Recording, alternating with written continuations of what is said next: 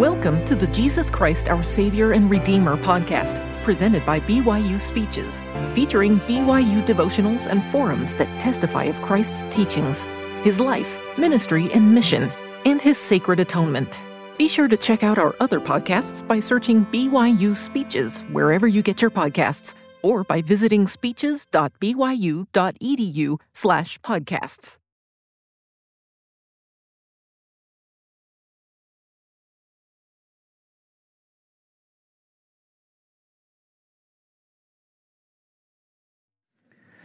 I'm pleased to be here this morning. Uh, as I was sitting on the stand, uh, the thought, silly thought, kept running through my mind that if some of my old primary teachers, who many of whom are very old now, uh, should tune in accidentally and see me in this position, they might just the shock might just kill them. and that's an interesting lead into what I have to say this morning. The greatest dichotomy, the greatest problem in the entire universe, consists of two facts. The first we can read in section 1 of the Doctrine and Covenants, in verse 31, where the Lord says, For I, the Lord, cannot look upon sin with the least degree of allowance. Now, that means he can't stand it, he can't tolerate it, he can't blink or look the other way or sweep it under the rug. He can't tolerate sin in the least degree. The other horn of the dilemma, the other side of the dichotomy, is very simply put I sin, and so do you. If that were all there were to the equation, the conclusion would be inescapable that we, as sinful beings, cannot be tolerated in the presence of God. But that is not all there is to the equation. This morning, I would like to talk to you about the atonement of Christ, that glorious plan by which this dichotomy can be solved. I'm reminded of a of an incident that uh, occurred with my young son, Michael. And, and this morning I'd like to share with you incidents from my own life uh, that illustrated to my wife and I how the atonement works in a, in a practical, everyday setting. The first is uh, the story of my little boy who uh, did something. He was six or seven years old, and I, he's my only son and I'm hard on him. I want him to be better than his dad was, even as a even as a boy, and so I lean on him. I expect a great deal, and he'd done something I thought was incredibly vile, and I let him know how terrible it was, and uh, I leaned on him really hard, and then sent him to his room with instructions, and don't you dare come out until I come and get you. And then I forgot. it was some hours later as I was watching television that I heard the door open to his room and heard the tentative footsteps coming down the hall. And I said, Oh my gosh. I jumped up and ran to my end of the hall to see him standing with swollen eyes and tears on his cheeks at the other end. And he looked up at me. He wasn't quite sure he should have come out, but he looked up at me and he said, Dad, can't we ever be friends again? well, I melted. I ran to him and hugged him. He's my boy. I love him. Like Michael, we all do things that disappoint our Father, that separate us from His presence and from His Spirit. There are times when we get sent to our room spiritually. There are sins that maim, there are sins that wound our spirits. Some of you know what it's like to do something that makes you feel as if you just drank raw sewage, that you can wash, but you can never get clean. When that happens, sometimes we ask the Lord as we lift up our eyes, Oh, Father, can't we ever be friends again? The answer that is found in all the scriptures is a resounding yes through the atonement of Christ. I particularly like the way that it is put in Isaiah chapter 1 verse 18. Come now, let us reason together, saith the Lord. Though your sins be as scarlet, they shall be as white as snow. Though they be red like crimson, they shall be as wool.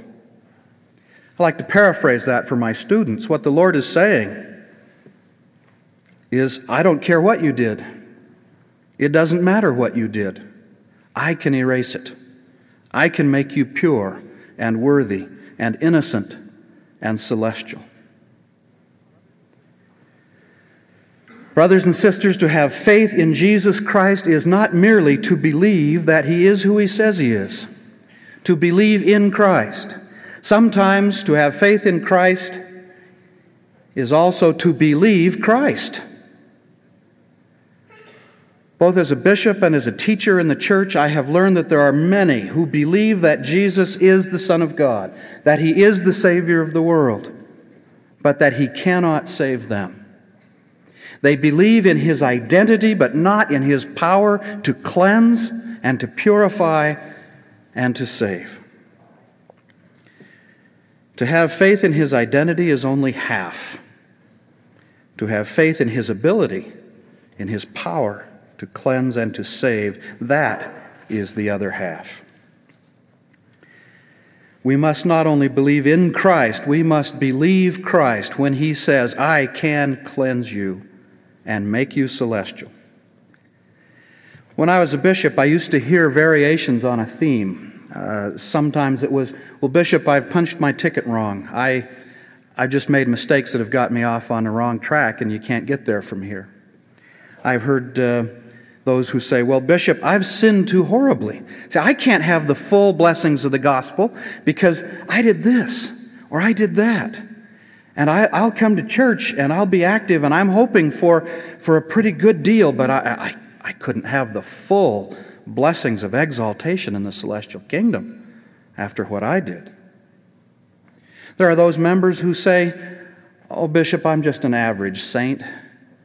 I'm weak and imperfect and and I don't have all the talents that sister so and so does or brother so and so does. I'll never be in a bishopric or I'll never be the Relief Society president. I'm just, I'm just average. I hope for a place a little further down. My favorite is a fellow who said to me once, Well, Bishop, I'm just not celestial material. And I'd had enough. I said back to him, why don't you admit your problem? You're not celestial material? Welcome to the club. None of us are. None of us qualify on the terms of perfection that is required for the presence of God by ourselves. Why don't you just admit, John, that you do not have faith in the ability of Christ to do what he says he can do? He got angry. He had always believed in Christ. And he said, I have a testimony of Jesus. I believe in Christ. And I said, Yes, you believe in Christ. You simply do not believe Christ. Because he says, though you are not celestial material, he can make you celestial. Sometimes the weight of the demand for perfection drives us to despair. Sometimes we fail to believe that most choice portion of the gospel, which says that He can change us and bring us into His kingdom. Let me share an experience that happened some 10 years ago. My wife and I were living in Pennsylvania. Things were going pretty well. I'd been, uh, I'd been promoted. It was a good year for us. It was a kind of a trying year for Janet. That year, she had our fourth child graduated from college, passed the CPA exam, and was made Relief Society president. We had temple recommends, we had family home evening. I was in the bishopric. I thought we were headed for LDS yuppiehood.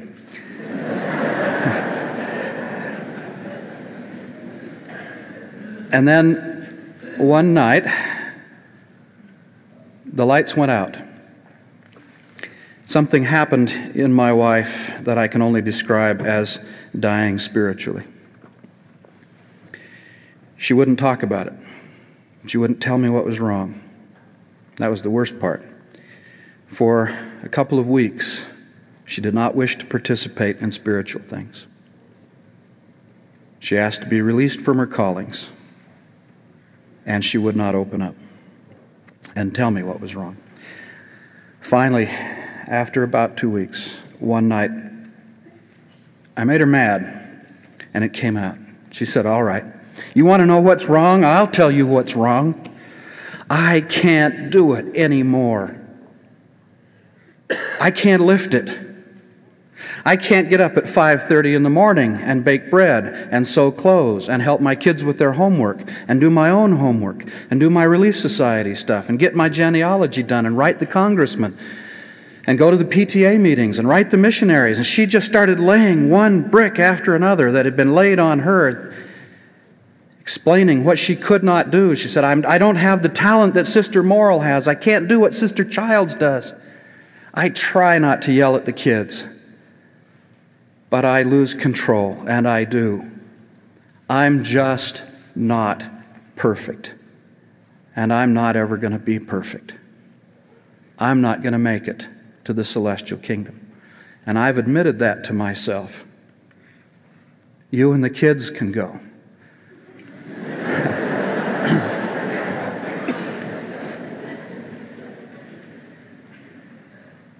but I can't lift it.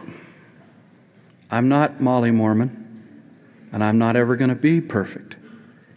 So I've given up. Why break my back? We started to talk, and it was a long night. I asked her, Janet, do you have a testimony? She said, Of course I do. That's what's so terrible. I know it's true. I just can't do it. I said, Have you kept the covenants you made when you were baptized. She said, I've tried and I've tried, but I cannot keep all the commandments all the time. And then I rejoiced because I knew what was wrong. And I could see the light at the end of the tunnel, and it wasn't any of those horrible things I thought it might be.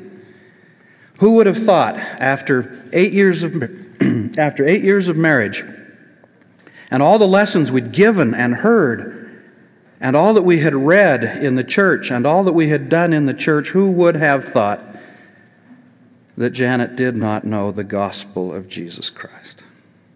You see, she was trying to save herself. She knew why Jesus is a, a coach and a cheerleader, an advisor, a teacher. She knew why he's an example, the head of the church, the elder brother, or even God. She knew all of that. But she did not understand why he is called the Savior. Janet was trying to save herself with Jesus as an advisor. And, brothers and sisters, we cannot do it. No one can. No one is perfect, not even the brethren. Let me have you turn to the Book of Mormon, the Book of Ether, chapter 3, verse 2. This is one of the greatest prophets who ever lived, the brother of Jared. His faith is so great that he is about to, pier- to pierce the veil and see the spiritual body of Christ. As he begins the prayer, he says in verse 2 Now behold, O Lord, and do not be angry with thy servant because of his weakness before thee. One of the greatest prophets who ever lived, and he starts his prayer with an apology as an imperfect being for approaching a perfect God. For we know that thou art holy and dwellest in the heavens, and that we are unworthy before thee. Because of the fall, our natures have become evil continually.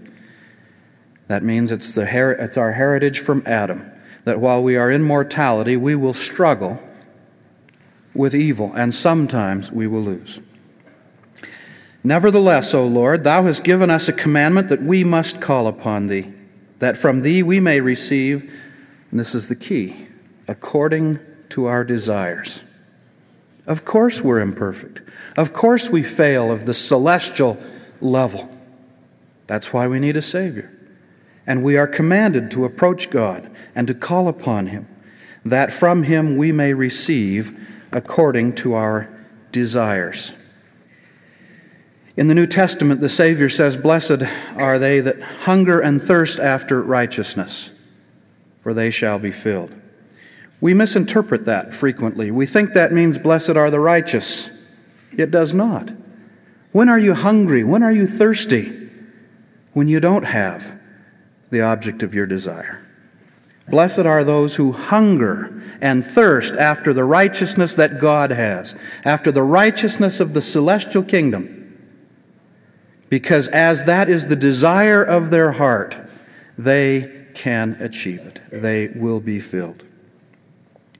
Perfection comes through the atonement of Christ. We become one with Him, with a perfect being. And as we become one, there is a merger. Some of my students are in business and they understand it better if I talk in business terms. You take a small bankrupt firm that's about ready to go under and you merge it with a corporate giant. What happens? The assets and the liabilities flow together. And the new entity that is created is solvent. It's like when Janet and I got married. I was overdrawn, Janet had money in the bank. by, by virtue of making that commitment, of entering into that covenant relationship of marriage with my wife, we became a joint account. And I was no longer me and she was no longer her. We were now us. And my liabilities and her assets flowed into each other, and for the first time in months, I was in the black. Spiritually, this is what happens when we enter into the covenant relationship with our Savior. We have liabilities, He has assets. He proposes to us a covenant relationship. I use the word propose on purpose because it is a marriage of a spiritual sort that is being proposed. That is why he is called the bridegroom. This covenant relationship is so intimate that it can be described as a marriage. And we become one with him. And now, as partners, we work together for my salvation and my exaltation. And my liabilities and his assets flow into each other. And I do what I can, all that I can do. And he does what I cannot. And the two of us are perfect. This is why the Savior says in Matthew chapter 11, verse 28 and following, Come unto me, all ye that labor and are heavy laden, and I will give you rest. What heavier load is there than the demand for perfection? That you must do it all, that you must make yourself perfect in this life before you have hope in the next. What heavier burden is there than that? That's the yoke of the law. Come unto me, all ye that labor and are heavy laden, and I will give you rest. Take my yoke upon you and learn of me, for I am meek and lowly in heart, and ye shall find rest unto your souls. For my yoke is easy, and my burden is light. Turn, if you will, to 2 Nephi chapter 4, verse 17. You know the prophet Nephi, one of the great prophets. Yet he had a sense of his need for the Savior, of his reliance upon the Savior. He says in verse 17, O wretched man that I am, yea, my heart sorroweth because of my flesh, my soul grieveth because of mine iniquities. I am encompassed about because of the temptations and the sins which do so easily beset me. And when I desire to rejoice, my heart groaneth because of my sins. Does Nephi have an appreciation for his mortal condition, for his need of a Savior to be saved from his sins? Oh, yes. And the key is what comes next. Nevertheless, I know in whom I have trusted. All right, I'm imperfect. My sins bother me. I am not celestial yet, but I know in whom I have trusted. And Nephi trusts in the power of Jesus Christ to cleanse him of his sins and to bring him into the kingdom of God.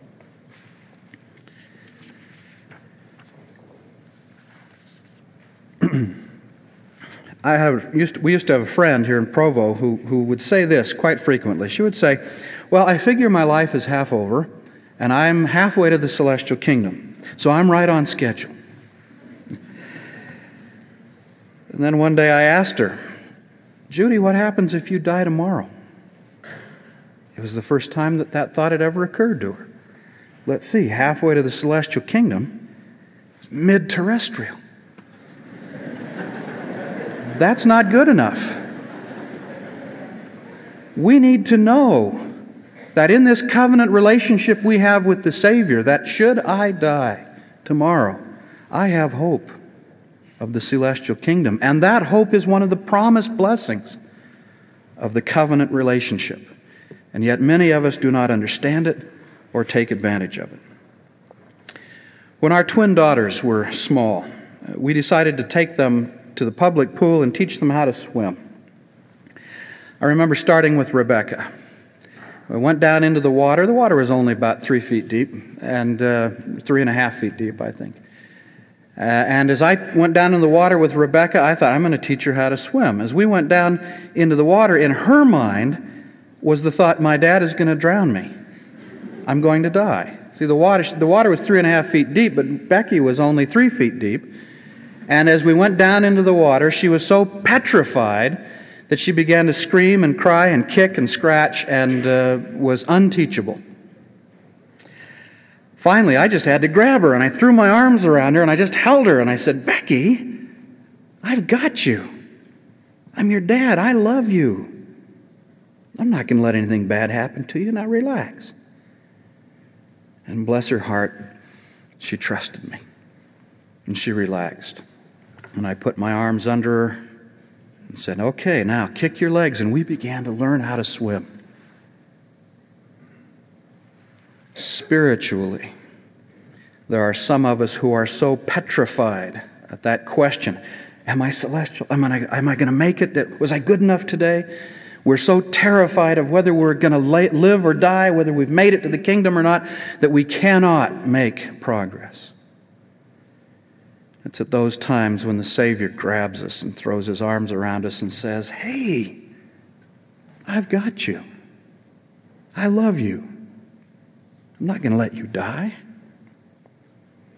Now relax and trust me. And if we can relax and trust Him, and believe Him as well as believe in Him, then together we can begin to learn to live the gospel. And He puts His arms under us and He says, Okay, now pay tithing. Very good. Now pay a full tithing. And we begin to make progress. Turn, if you will, to Alma chapter 34.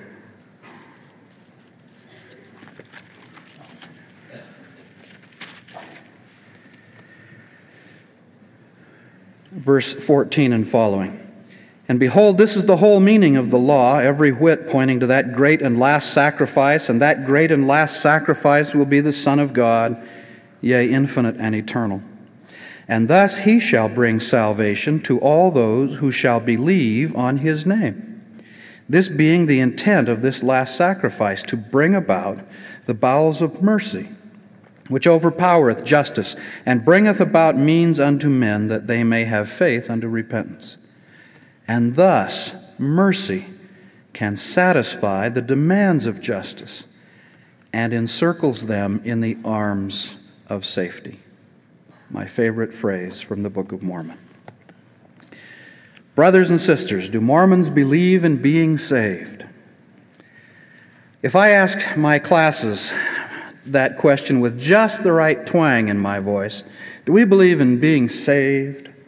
I can generally get about a third of my students to shake their head and say, Oh, no, oh, no that's, that's those other guys that believe in that. What a tragedy. Brothers and sisters, we believe in being saved. That's why Jesus is called the Savior. What good is it to have a Savior if no one is saved? It's like having a lifeguard that won't get out of the chair. There goes another one down.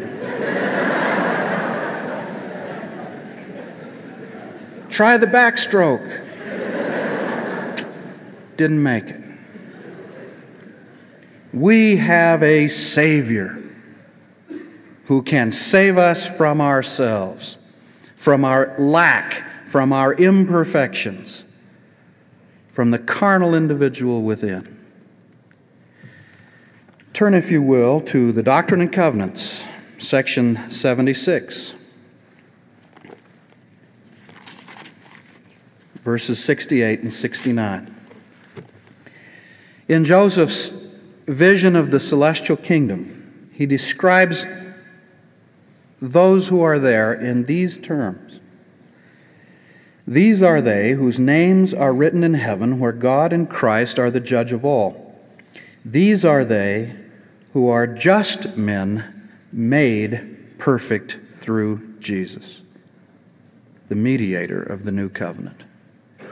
Just men and women, good men and women, those who hunger and thirst after righteousness, made perfect through Jesus, the mediator of the new covenant.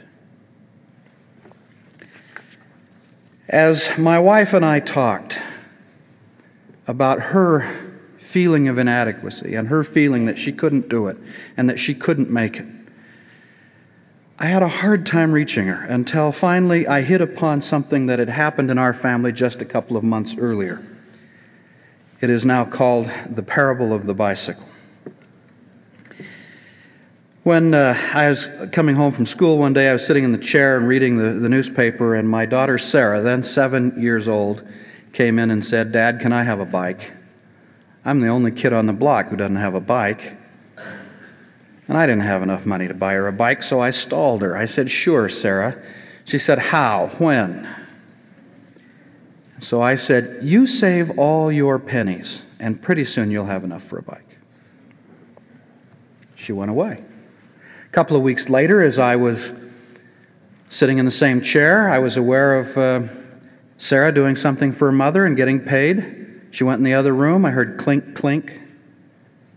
I said, Sarah, what are you doing? And she came out. She had a little jar, all cleaned up, with a slit cut in the lid and a bunch of pennies in the bottom. She looked at me and she said, You promised me that if I saved all my pennies, pretty soon I'd have enough for a bike. And, Daddy, I've saved every single one. She's my daughter. I love her. My heart melted. She was doing everything in her power.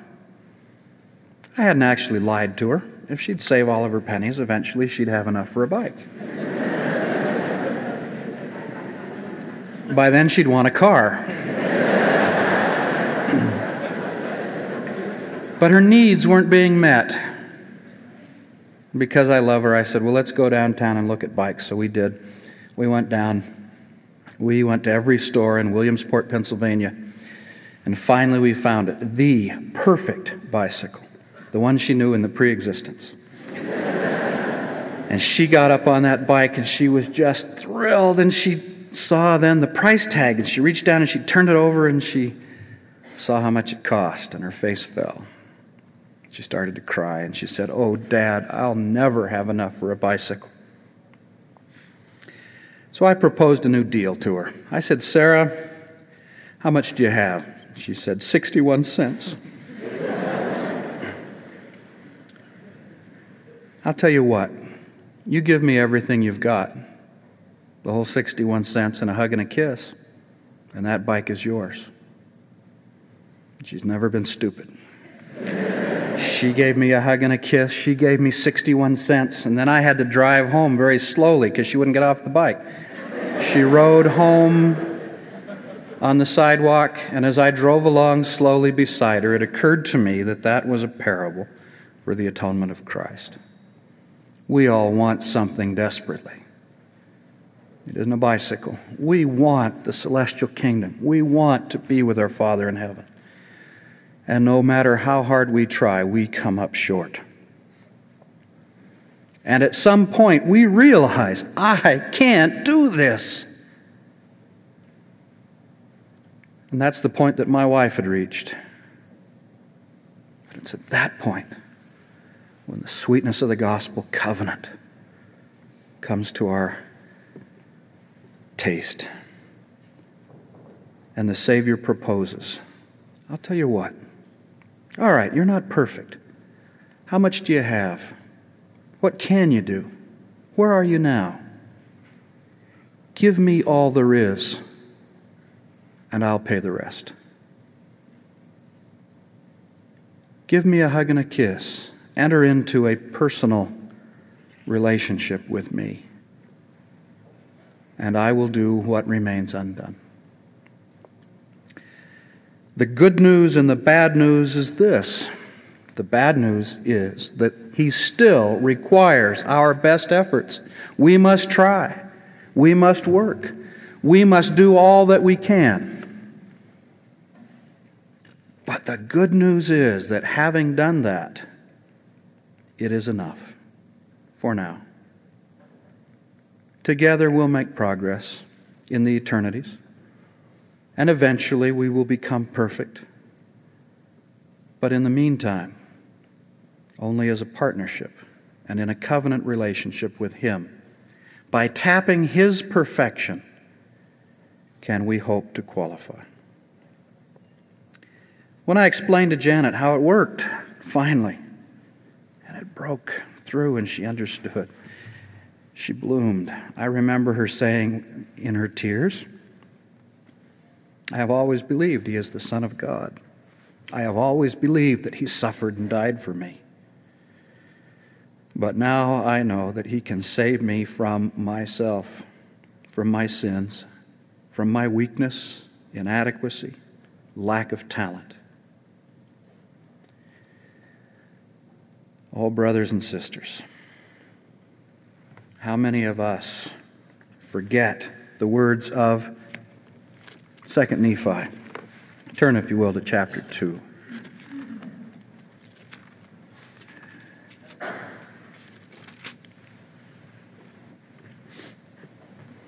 In verse 8, we are told, There is no flesh that can dwell in the presence of God, save it be through the merits and mercy and grace of the Holy Messiah. There is no other way. Many of us are trying to save ourselves and holding the atonement of Christ at arm's distance and saying, When I've done it, when I've perfected myself, when I've made myself more worthy, then I'll be worthy of the atonement. Then I will allow him in. And we cannot do it. That's like saying, When I am well, I will take the medicine. I will be worthy of it then. And that's not how it was designed to work. There is a hymn, it is one of my favorites, which says, Dearly, dearly has he loved, and we must love him too, and trust in his redeeming blood, and try his works to do. I think one of the reasons why I love that hymn so much is because it has both sides of that covenant relationship. We must try his works to do with all that is in us we must do all that we can. But having done all, then we must trust in His redeeming blood and in His ability to do for us what we cannot yet do. Brother McConkie used to call this being in the gospel harness. He said that when we are in the gospel harness, when we are pulling for the kingdom with our eyes on that goal, Although we are not yet there, we can have confidence that just as that is our goal in life, so it will be our goal in eternity. And through the atonement of Christ, we can have hope of achieving it and an expectation of receiving it. I bear testimony to you that this is true. I have learned this lesson in my life. Our family has learned this lesson in our collective life. I bear testimony that Jesus Christ is the Son of God, that He is the Savior of the world, and that He is our individual Savior. If we will only enter into that glorious covenant relationship with Him and give Him all that we have, whether it be 61 cents or a dollar and a half or two cents, hold nothing back, give it all and have faith and trust in His ability to do for us what we cannot yet accomplish. To make up what we yet lack of perfection. I bear testimony of him. I love him. I love his gospel dearly. And I say these things in the name of Jesus Christ. Amen.